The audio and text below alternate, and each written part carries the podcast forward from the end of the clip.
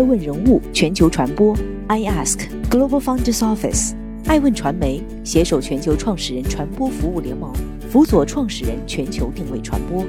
爱问资本携手全球创始人金融服务联盟，帮助创始人公司投融资管。欢迎您每天聆听爱问人物。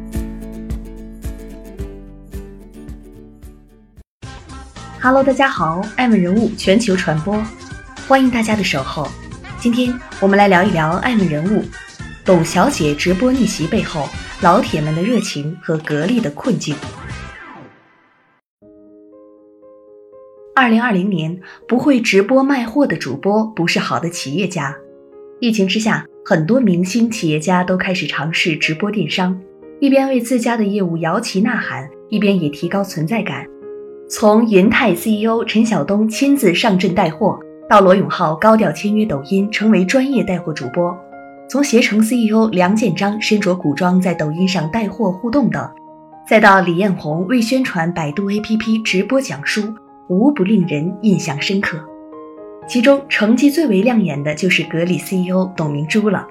四月二十二日至今不到一个月时间里，董明珠完成了直播带货从翻车到两小时狂卖七亿的逆袭，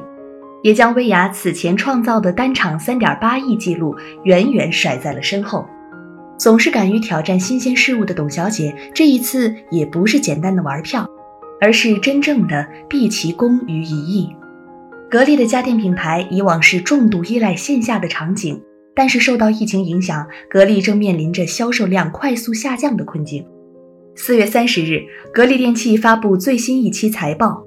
公司二零二零年一季度实现营业收入二百零三点九六亿元，同比大跌百分之四十九点七，规模净利润十五点五八亿元，同比下降百分之七十二点五三。此外，格力电器的年度分红也迎来大跳水，分红金额为近五年来的最低值。从这个角度来说，董小姐这次带货直播可以说是在为格力打开一条线上通道，也是在疫情危机中寻求背水一战的翻盘点。欢迎继续聆听《守候爱问人物》，爱问人物全球传播，从翻车到逆袭。业内都知道，六十六岁的董小姐一直很喜欢尝试新鲜事物，从进军手机到布局医疗器械。这一次，她把目光放在了近期备受关注的直播电商。然而，四月二十三日，董明珠的直播首秀可谓是惨不忍睹，全程音频卡顿、失声、音画不同步等等，最后的销售额仅有二十二万。网友评论。全程有一种赶鸭子上架的感觉，很难想象世界五百强格力会犯这样的低级错误。直播卖格力产品并非是一件简单的事情，相对主流的直播电商产品，格力的单价相对较高，也需要更大的展示空间。同时，直播对主播的要求也很高。第一次直播当中，董明珠全程仿佛在接受采访，端着架子宣传产品，也没有引起更多的共鸣。这不是带货，只是一次产品的展示。很多网友提议。然而，就在十多天后，董明珠就果断地把身段放了下来。第二次直播，她和快手的头部达人二驴夫妇一起配合带货，也在直播的后半段放心地把舞台交给用户更熟悉的两位快手主播。同时，不同于一般博主只用手机和补光的简单设备，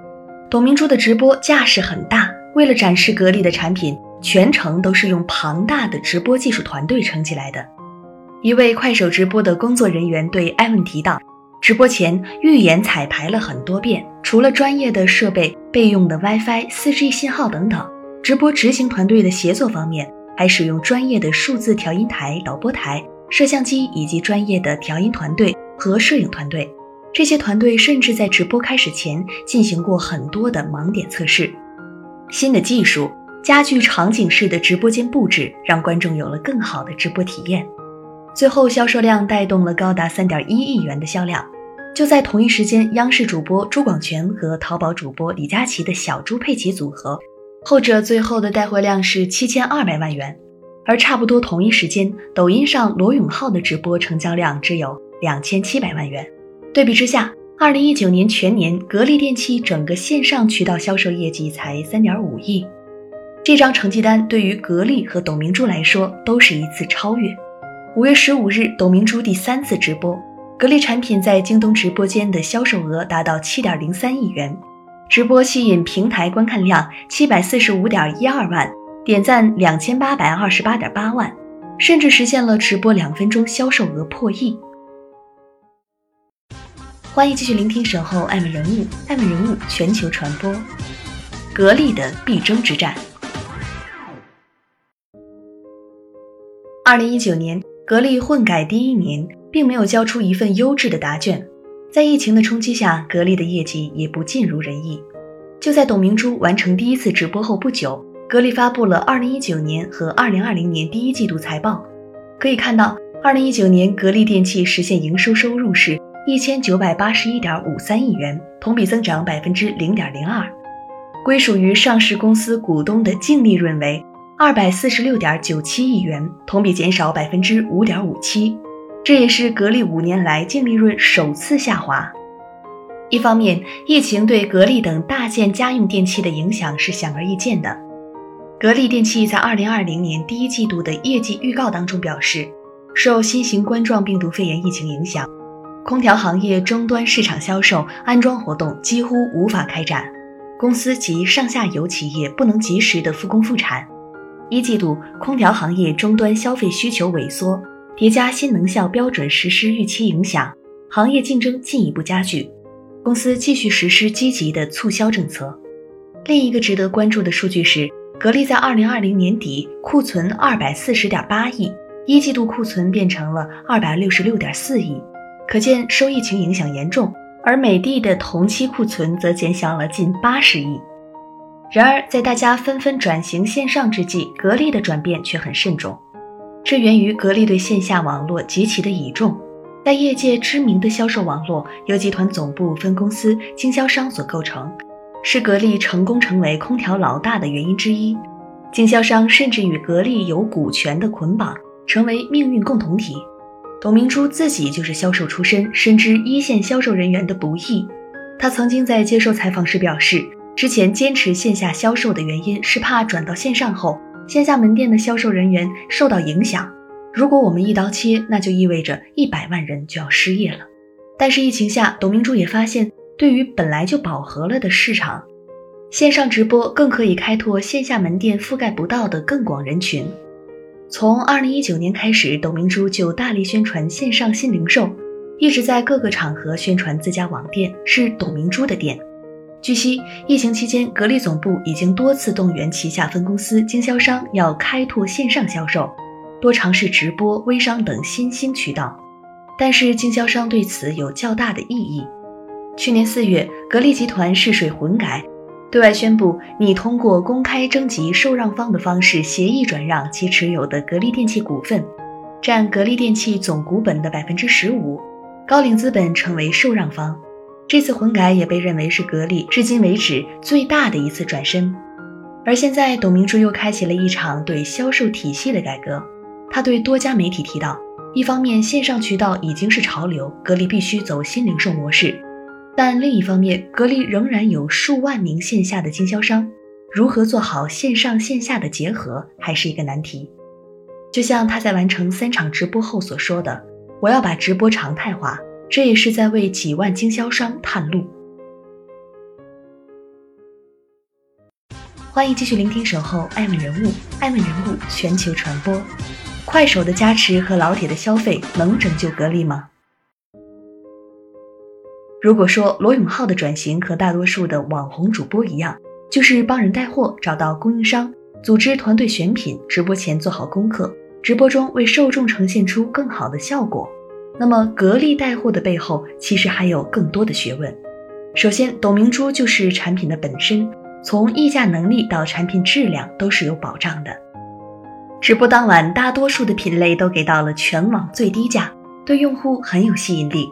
另外，平台的选择也很重要。董明珠没有选择与罗永浩签约的抖音或是老牌的淘宝直播，而是首选与快手合作。在这次三点一亿的销量全网最低价背后，不只是格力在慷慨解囊，直播的主办方快手也有给到一定的补助。从二零二零年三月开始，快手启动了全球品牌合作计划，首期主要以美妆品牌为主，也在向三 C 品类扩展，目的就是吸引最好的品牌入驻，提高带货的质量，获得更广的用户。此前，虽然快手的直播电商发展迅速，但是主要的货品还是白牌工厂货为主，走性价比路线。对于大牌的产品，很多主播由于缺乏议价能力，无法拿到好的价格，也很难在直播当中带货推广。这一次，格力联合快手一起放出了千亿补贴，涵盖了冰箱、空调等主要的品类。董明珠的直播带货选品，除了几款电火锅、榨汁机等小家电以外，更多的是千元以上的大家电产品，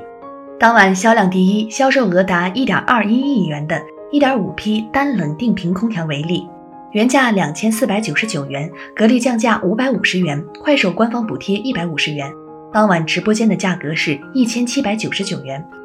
而补贴最大的是格力金贝变频空调，原价一万五千八百九十九元，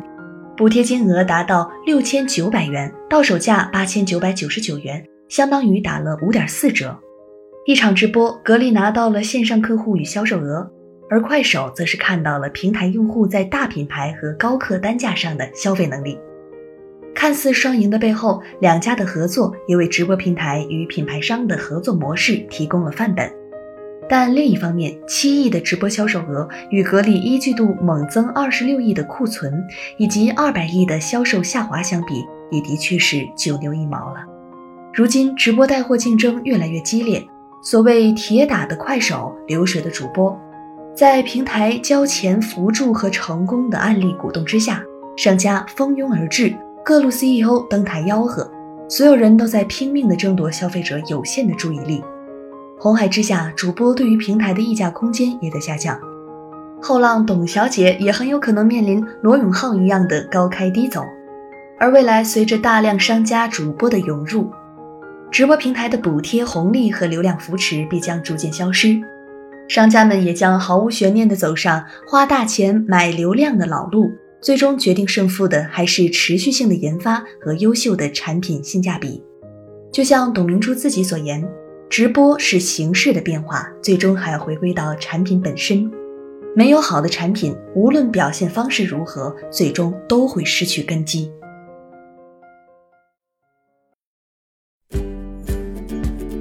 顶级人物，欢迎关注每周五晚七点半北京电视台财经频道，每周六晚十一点海南卫视，同步在学习强国 APP 直播。更多完整内容，欢迎关注爱问官网 iask-media.com。更多精彩内容，也可以搜索爱问人物抖音号 iaskleaders。爱问人物全球传播，iask Global Founders Office。